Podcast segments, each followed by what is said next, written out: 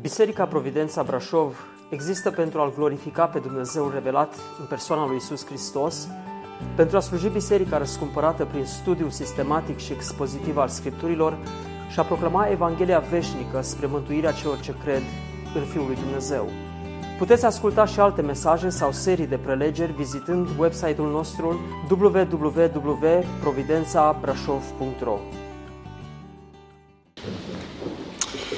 Vă invit pe toți cei care aveți scripturile să deschideți la Evanghelia după Luca, la capitolul 3, de unde vom citi un fragment începând cu versetul 1.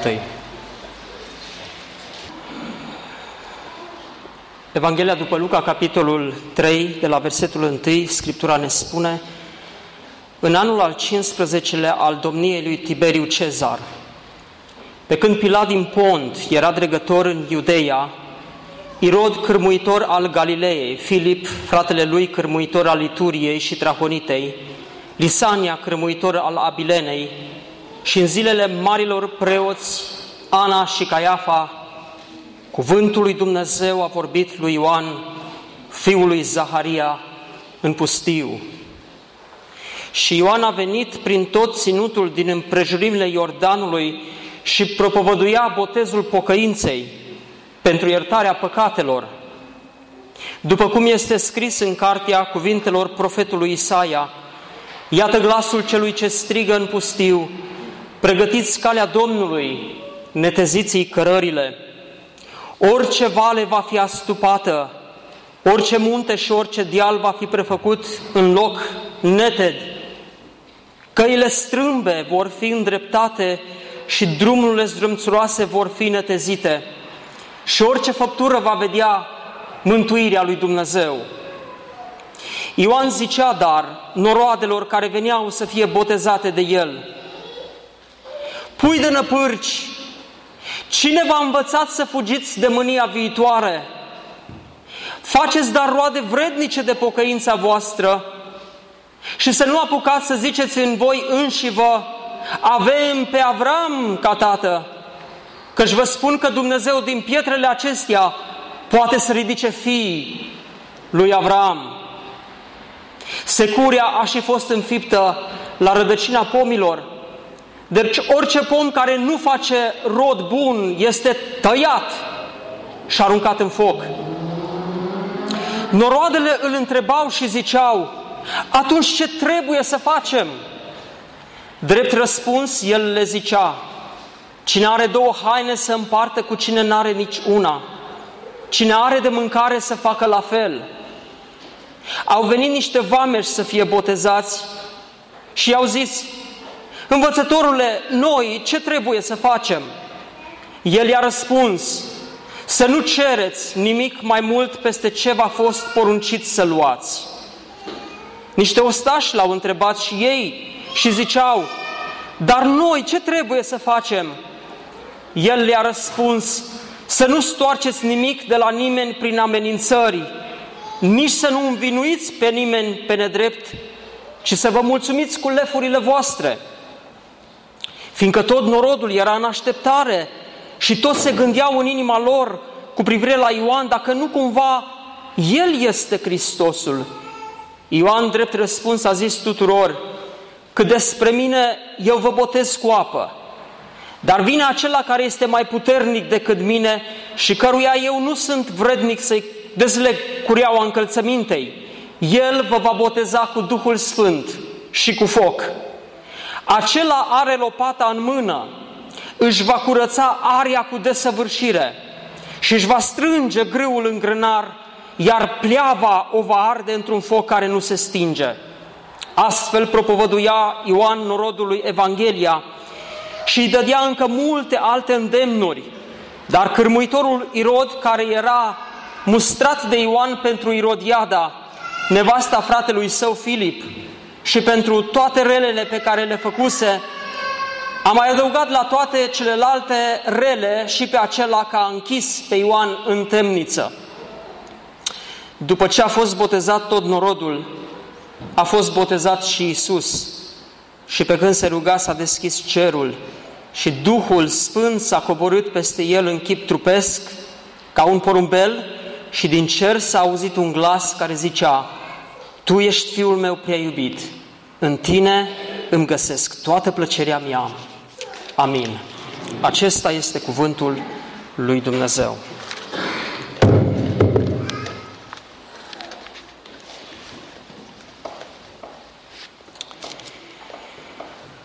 Încă de la începutul creației, Satan, diavolul, s-a luptat din răsputeri să strâmbe căile lui Dumnezeu. Dumnezeu l-a făcut pe om și a spus omului, ești liber să mănânci din rodul tuturor pomilor din această grădină, dar din pomul cunoștinței binelui și răului să nu mănânci. Dumnezeu i-a poruncit omului, nu face lucrul acesta. Și diavolul a venit și a spus, oare? Dumnezeu i-a spus omului, dacă vei călca porunca aceasta și vei mânca în ziua în care vei mânca, vei muri negreșit. Și, și diavolul a venit și a spus, hotărât că nu veți muri. Cu siguranță nu veți muri. Dumnezeu apoi a spus omului să iubești pe Domnul Dumnezeul tău cu toată inima ta, cu tot sufletul tău, cu tot cugetul tău și cu toată puterea ta. Și diavolul a venit și a spus să-L urăști pe Dumnezeu, că Dumnezeu e împotriva ta, e un Dumnezeu rău care pedepsește arbitrar omul. Dumnezeu a venit și a spus omului să-L iubești pe aproapele tău ca pe tine însuți. Și diavolul a venit și a spus, omoară-l, omoară-l cu cuvântul tău, denigrează-l caracterul, vorbește-l de rău, omoară-l dacă poți cu arma. Diavolul este un maestru în a suci ce este drept, în a denigra ce este curat și integru, în a, mărturi, în a murdări ceea ce Dumnezeu a făcut frumos. Toate lucrurile pe care Dumnezeu le-a poruncit în cuvântul Său sunt lucrurile pe care diavolul s-a străduit din răsputeri să le strâmbe. Și a luptat întotdeauna împotriva lui Dumnezeu și în special împotriva cuvântului Său. Toate rânduielile pe care Dumnezeu le-a stabilit Diavolul vine să le strâmbe, să le pervertească. Dumnezeu a, a spus, omul va părăsi pe tatăl său și pe mamă sa și cei doi vor fi un singur trup. Și diavolul vine și prin judecători ai marilor state ale lumii vine și spune nicio problemă, se poate căsători bărbat cu bărbat, femeie cu femeie și pot să adopte și copii.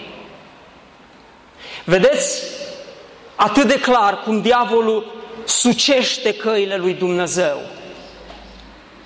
Rânduielile și practicile pe care Dumnezeu le-a lăsat, diavolul caută să le strâmbe.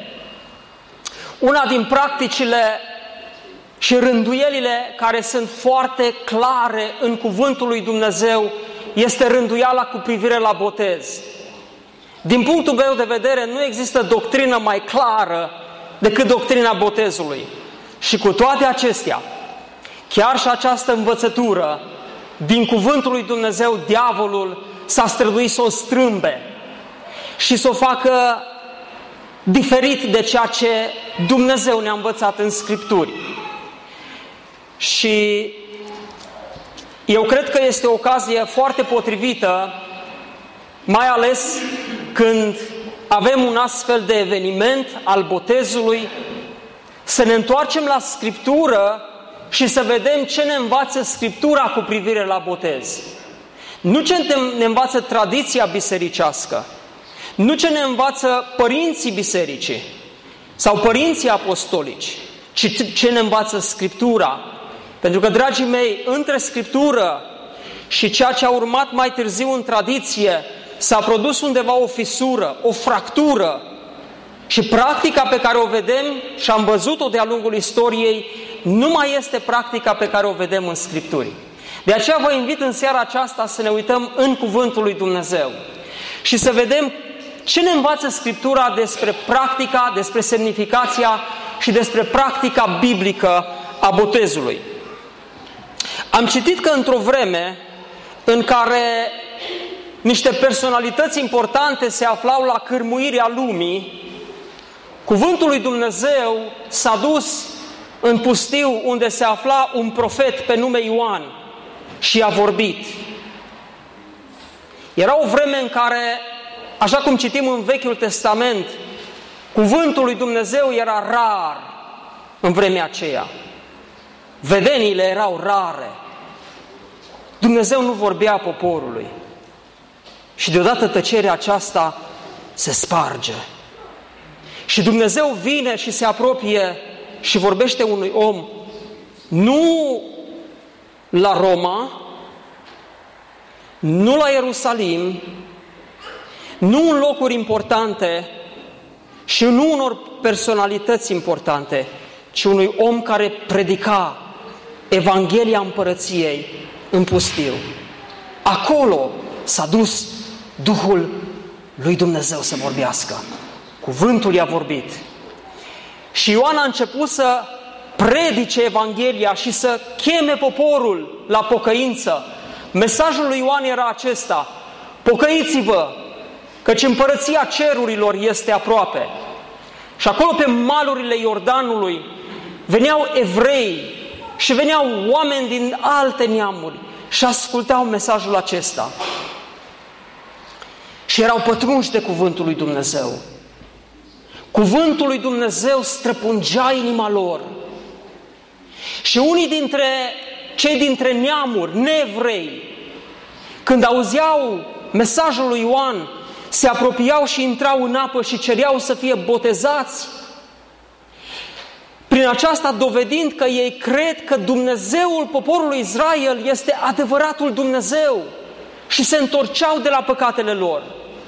Dar în timp ce Ioan vorbea, se întâmpla ceva cu totul și cu totul neobișnuit. Încet, încet, evrei, oameni care se trăgeau din neamul lui Avram, au început și ei să pășească în apele Iordanului și să-i zică lui Ioan, botează-ne și pe noi. Lucrul acesta, dragii mei, era complet neobișnuit, deoarece în vremea aceea niciun evreu nu se boteza.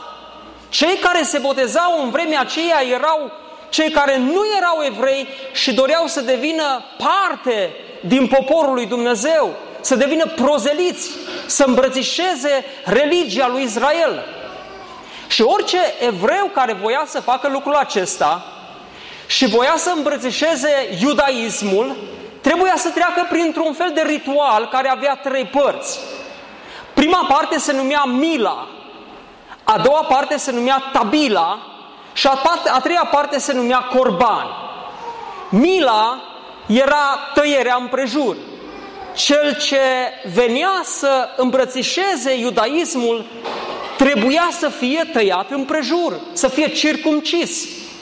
După ce avea loc actul acesta, a doua parte a ritualului era o purificare rituală în care omul era cufundat în apă, era botezat. Aceasta în limba evrească se numea tabila. Și omul era cufundat prin aceasta spunând că este spălat de păcatele sale cele vechi.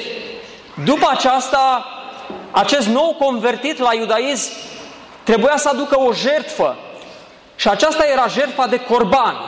Era un miel pe care el îl aducea la templu, unde îl jertfia și plătea o dare către templu. Astfel, neevreul devenea evreu. Cel care era dintre neamuri devenea unul din poporul lui Dumnezeu. Șocul însă a fost atunci când evreii au început să intre și ei în apa Iordanului și cereau lui Ioan să fie botezați. De ce oare? De ce oare? Știți ce se întâmpla, dragii mei? Evreii aceia care ascultau mesajul lui Ioan își dădeau seama de un lucru.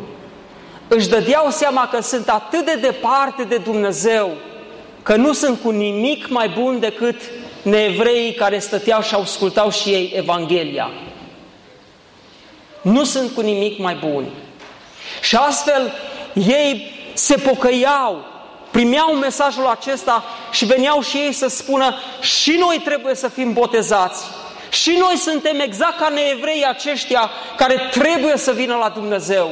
Da, noi suntem din neamul lui Avram, dar nu suntem cu adevărat evrei în inima noastră. Și aveau și ei nevoie de un botez.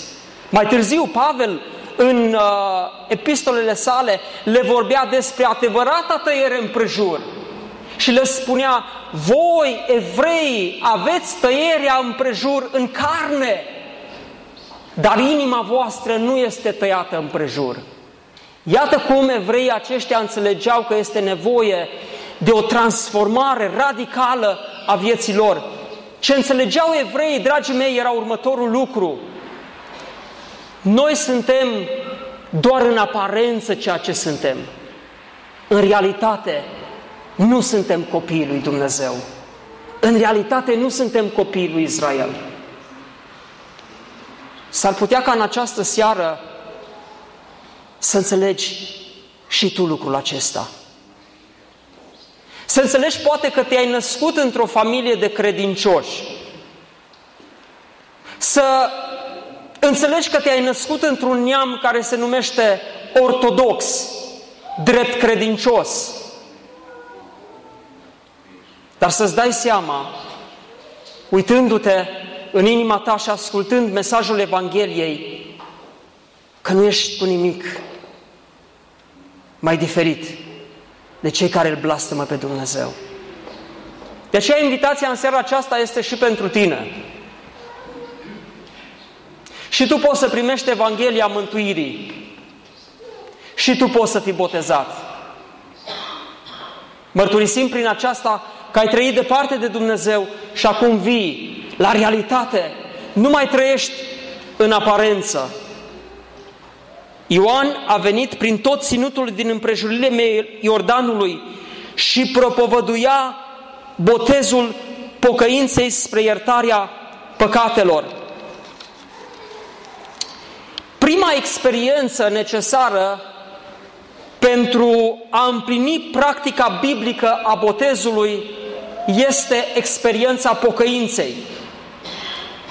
Nu poți să ai un botez autentic dacă înainte de această experiență nu are loc actul pocăinței. Ioan propovăduia pocăința și oamenii veneau să fie botezați. Ce este pocăința? Cuvântul acesta este deformat, așa cum multe alte cuvinte frumoase din Scriptură sunt deformate. În neamul nostru românesc, cuvântul acesta este folosit drept batjocură. Este așa, într-un limbaj mai sofisticat și mai modern, un eufemism. Când zici despre cineva, ăla este pocăit, într-un fel comunici ceva denigrator despre persoana aceea. În anii 85, când eu m-am întors la Dumnezeu și m-am pocăit, în acea vreme neagră a comunismului, dintr-o dată m-am trezit dușman al multor prieteni, vecini și rudenii, din care până atunci, cu care până atunci mă înțelegeam foarte bine. Și ei vorbeau unii cu alții și zicea, s-a pocăit, s-a dat cu sectanții, s-a rătăcit. Și toate cuvintele acestea însoțeau blamul pe care ei îl aruncau asupra mea și asupra familiei mele. Dar ce s-a întâmplat de fapt în viața mea?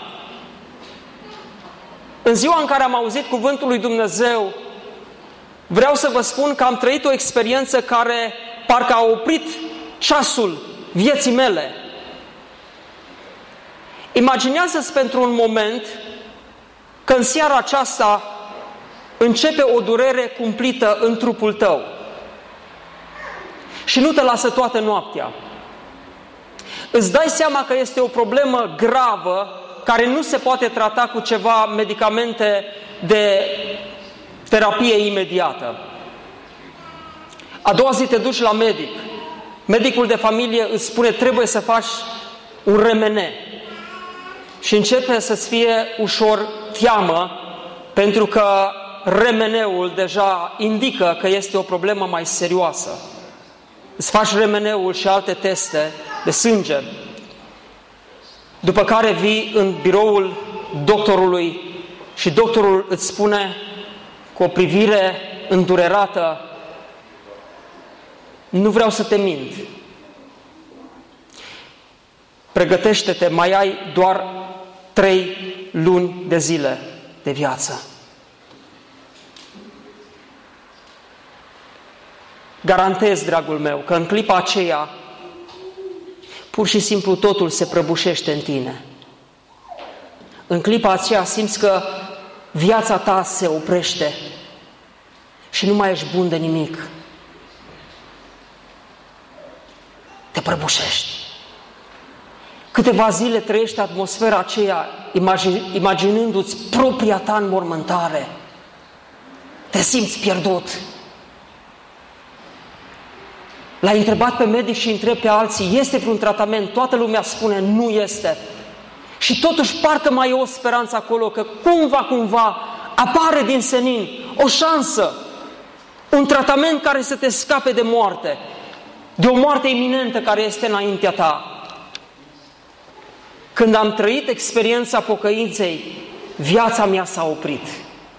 Am trăit ă, realitatea aceea prăbușirii și am spus și eu în inima și în conștiința mea, cum spusese omului Dumnezeu, vai de mine, sunt pierdut. Aceasta este pocăința. Să te uiți, să vezi că păcatul, ca un virus care ucide, este în toată personalitatea ta că te domină, că ești stăpânit de păcat, că ești rob al păcatului, să dai seama că ești pierdut. Și când trăiești experiența aceasta, dându seama de gravitatea, de urăciunea păcatului și de ce aduce păcatul, moarte, despărțire de Dumnezeu, condamnare veșnică într-un iad care arde veșnic. Când îți dai seama de lucrul acesta, trăiești cu adevărat experiența pocăinței. Și dacă trăiești experiența aceasta, atunci ești pe cale spre mântuire. Aceasta este prima experiență care califică un botez biblic, autentic. Dacă nu există experiența aceasta, scumpe Doamne și domnișoare, nu puteți să intrați în apa botezului. Trebuie să fi trăit experiența pocăinței. Ioan însă avertizează poporul care era acolo, căci ascultau cuvântul și le aduce un avertisment și spune, da, înțelegeți ce este pocăința, dar există și o pocăință falsă. Există și o experiență falsă a pocăinței. Pentru că ei, când au auzit despre judecata lui Dumnezeu, repede, repede au venit să intre în apa Iordanului, unii dintre ei. Și Ioan zicea dar noroadelor, care veneau să fie botezate de el, pui de năpârci, cine v-a învățat să fugiți de mânia viitoare? Dragul meu, teama de judecata lui Dumnezeu nu este o experiență autentică a pocăinței. Dacă nu ți este teamă de judecata lui Dumnezeu, însă trăiești în același fel, aia nu este pocăință. Este doar o frică prin care poate vii să faci un act gratuit. Și adesea diavolul folosește chiar și această teamă ca să facă în finalmente din actul botezului doar un act mecanic, lipsit de semnificație, lipsit de acoperire biblică. Și Ioan le zicea, pui de năpârci, vipere, pui de vipere. Folosea această imagine pentru că în Israel, cei care poate ați fost și ați văzut, râul Iordan face granița între Israel și Iordania. Râul Iordan nu este un râu foarte mare, este o fel de vale mai mare, așa, care se mărește pe măsură ce se duce spre sud. Însă, ca orice vale care adesea se revarsă peste maluri, de o parte și de alta a Iordanului este mult stufăriș, multă papură care crește acolo. Și adesea papura aceasta se întindea și ucidea, omora culturile evreilor în zona aceea fertilă a văii Iordanului. Și adesea, la anumite intervale de timp, ce făceau evreii era că veneau și dădeau foc acestui stufăriș care era în, de o parte și de alta Iordanului și focul acela începea să se întățească și venea și se apropia tot mai mult de marginile râului. În acel stufăriș, în acea papură, erau o grămadă de șerpi. Și când aceștia simțeau căldura focului, mai ales puii de șerpi, de vipere, începeau să se apropie de râu. Și când nu mai aveau nicio șansă, săreau în apa Iordanului. Și Ioan se uita la unii care nu trăiau experiența pocăinței, ci doar se temeau de mânia lui Dumnezeu și veneau să fie botezați și le spunea, voi sunteți doar niște pui de năpârci care veniți să fiți botezați din teamă. Nu a fost și nu este o pocăință autentică în spatele acțiunii voastre. Un alt avertisment pe care Ioan îl aducea înaintea poporului este că mântuirea n-are de-a face absolut deloc cu moștenirea ta religioasă. Și el le spune așa, să nu vă apucați să ziceți în voi înșivă, avem pe Avram ca tată. Căci vă spun că Dumnezeu din pietrele acestea poate să ridice fiul lui Avram. Ioan le spunea evreilor, unii dintre voi credeți că aveți drepturi în împărăția lui Dumnezeu doar pentru că v-ați născut evrei. Dar vă avertizez că este fals. Dacă nu trăiți experiența pocăinței, neamul în care v-ați născut nu vă ajută la absolut nimic. Câți dintre noi din acest loc nu ne-am născut într-un neam creștin? Ne-am născut într-o familie care se ducea probabil la biserică, respecta anumite sărbători, tradiții ale poporului nostru și ale religiei noastre. Dar inima noastră a fost departe de Dumnezeu. Și până să înțelegem chemarea lui Dumnezeu, noi am trăit după căile lumii, am iubit lumea, am iubit plăcerile, am iubit păcatul, ne cufundam în păcat și cum spune omului Dumnezeu, am băut păcatul ca apa. Ăștia am fost.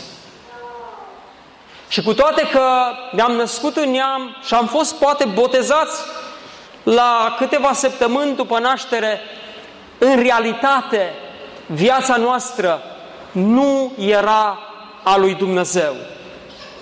Aceasta este dovada că moștenirea religioasă nu te ajută cu absolut nimic la mântuire. În al treilea rând, avertismentul pe care Ioan îl aduce celor care înțelegeau că de mânia lui Dumnezeu nu scapi doar botezându-te și că nu poți să revendici moștenirea religioasă, noroadele într-un fel parcă confuze l-au întrebat pe Ioan și au spus atunci ce trebuie să facem? Și Ioan le lămurește în acest fel. Adevărata pocăință care însoțește și precedă experiența botezului. Adevărata pocăință se vede în fapte. Pentru că cu gura poți spune că te-ai pocăit. Este o experiență într-adevăr interioară pe care o trăiești, subiectivă, însă Ioan spune, dacă lucrul acesta nu se vede în trăirea ta, într-o viață sfântă și curată, dacă nu se vede în faptele pe care le faci, pocăința aceea este falsă. Iată de ce, adesea, bisericile care se numesc biserici de pocăiți sunt uneori pline de nepocăiți. De ce? Pentru că cu gura au spus că s-au pocăit, ba s-au și botezat, dar faptele lor nu reflectă acea experiență pe care Scriptura o arată ca fiind una necesară pentru botez. Iată de ce Ioan spunea noroadelor, cine are două haine se împarte cu cine nu are niciuna, cine are de mâncare să facă la fel. Unii vame și-au venit, noi ce să facem? Și Ioan le-a zis, nu luați nimic mai mult peste ce v-a fost poruncit să, lu- să luați. Niște ostași, niște aproze au venit și ei. Dar noi ce să facem? Nu stoarceți nimic de la nimeni prin amenințări, nici să nu învinuiți pe nimeni pe nedrept, ci să vă mulțumiți cu lefurile voastre. Adevărata pocăință se vede și se verifică în faptele tale. Ești invitat în seara aceasta, dragul meu, să te gândești bine. Ai trăit experiența pocăinței? Se vede această pocăință în faptele tale, în trăirea ta? Prin urmare, primul pilon, prima experiență care trebuie să însoțească botezul, înaintea botezului, este experiența pocăinței. A doua experiență care însoțește botezul este experiența credinței. Ioan spune așa, pentru că norodul era în așteptare și toți se gândeau în inimile lor cu privire la Ioan, dacă nu cumva el este Hristosul. Ioan drept răspuns a zis tuturor, că despre mine eu vă botez cu apă, dar vine acela care este mai puternic decât mine și căruia eu nu sunt vrednic să-i dezleg cureaua încălțămintei. El. Și când Ioan l-a văzut pe Iisus venind și intrând în apele Iordanului, și-a ridicat privirea și Duhul lui Dumnezeu i-a descoperit că Iisus din Nazaret este Fiul lui Dumnezeu și a spus norodului, iată mielul lui Dumnezeu care ridică păcatul lumii. Și Ioan a luat privirile poporului dinspre el și le-a îndreptat spre Hristos, spunând, în el să credeți. Și asemenea omului care se vede disperat în fața unei boli terminale. Și asemenea păcătosului care vede că este pierdut datorită păcatului lui, acela este momentul după ce trăiește pocăința adevărată să ridice privirea spre Hristos și să vadă salvarea Lui, mântuirea Lui și să spună El este el este singurul care plătește pentru păcatul meu. Eu nu mă pot mântui. Orice aș face, efortul meu nu mă poate ajuta, nu mă pot mântui. El este Mântuitorul meu. Și aceea este credința adevărată. Când nu te mai uiți la tine făcând eforturi personale să te mântuiești, ci te uiți la Hristos ca singurul care poate să aducă mântuirea. Domnul Isus chiar a spus următorul lucru când a trimis ucenicii în lume, înainte de înălțare, le-a spus așa, mergeți în toată lumea și propovăduiți Evanghelia la orice făptură. Cine va crede și se va boteza, va fi mântuit. Logica ne spune că Mântuitorul așează o experiență înainte de experiența botezului.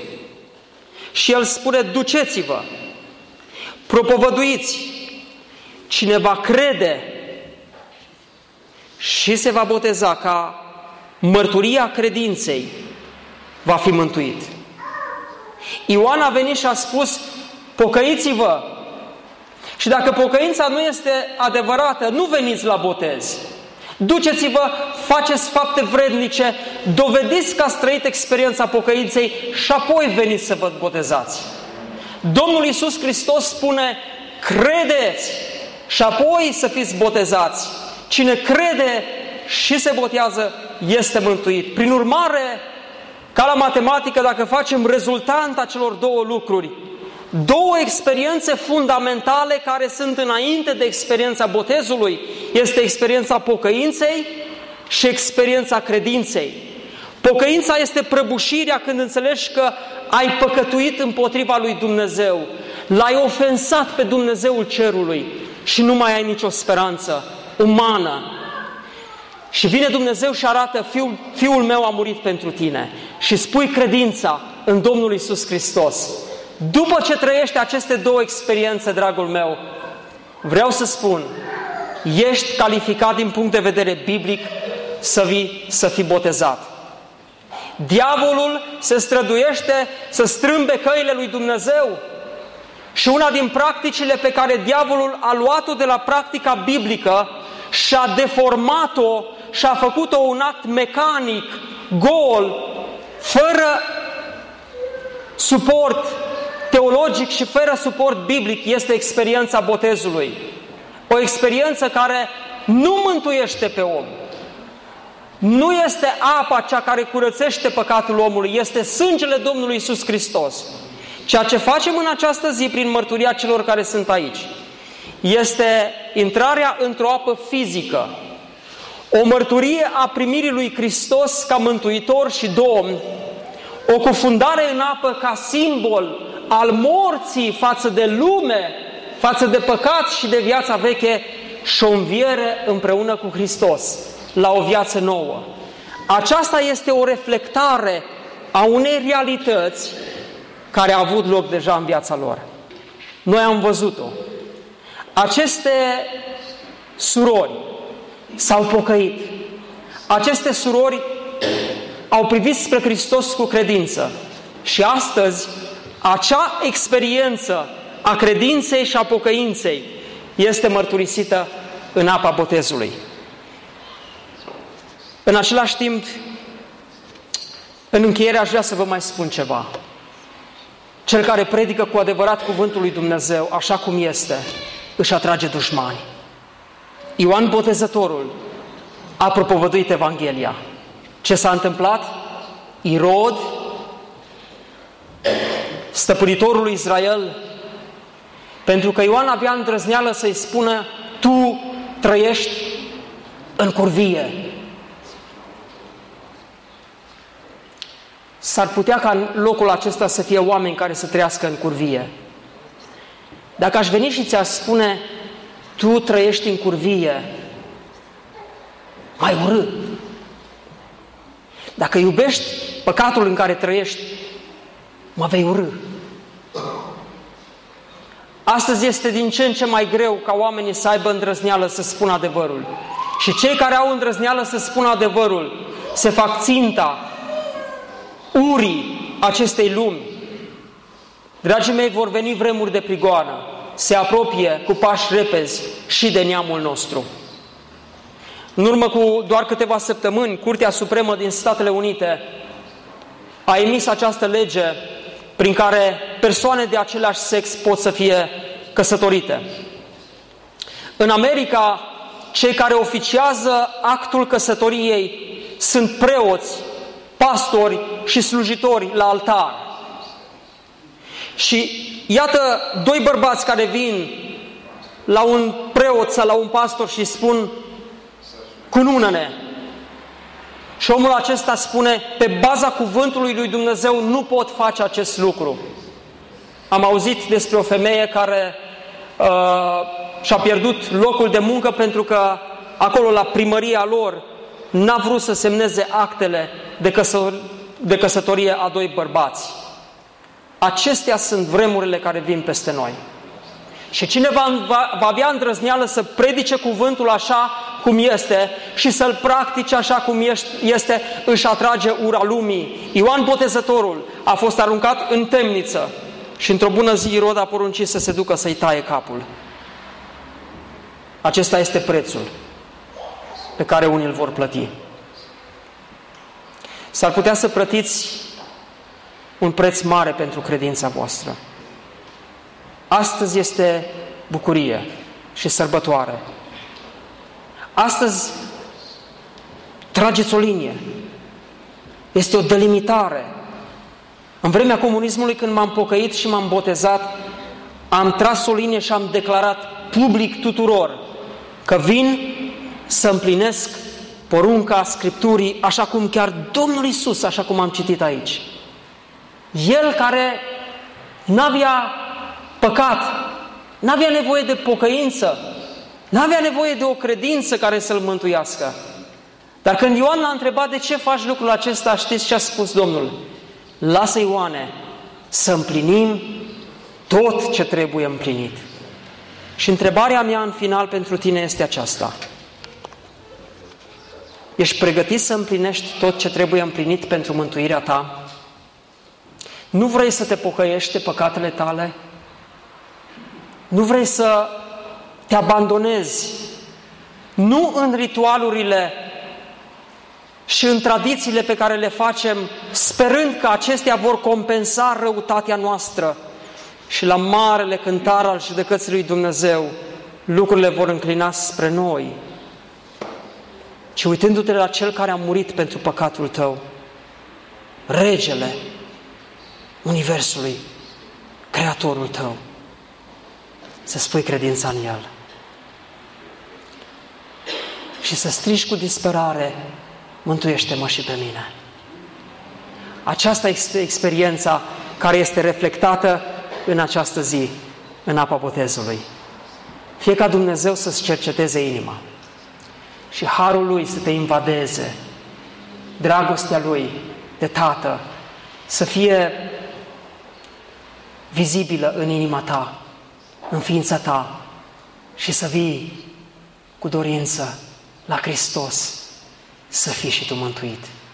Aceasta este Evanghelia. Aceasta este vestea bună. Fie ca cel care ne-a adus această Evanghelie, Evanghelie care a fost consfințită prin sângele Lui, Lui, să-i fie dată toată slava, toată gloria și închinarea să-i se aducă doar Lui. Amém.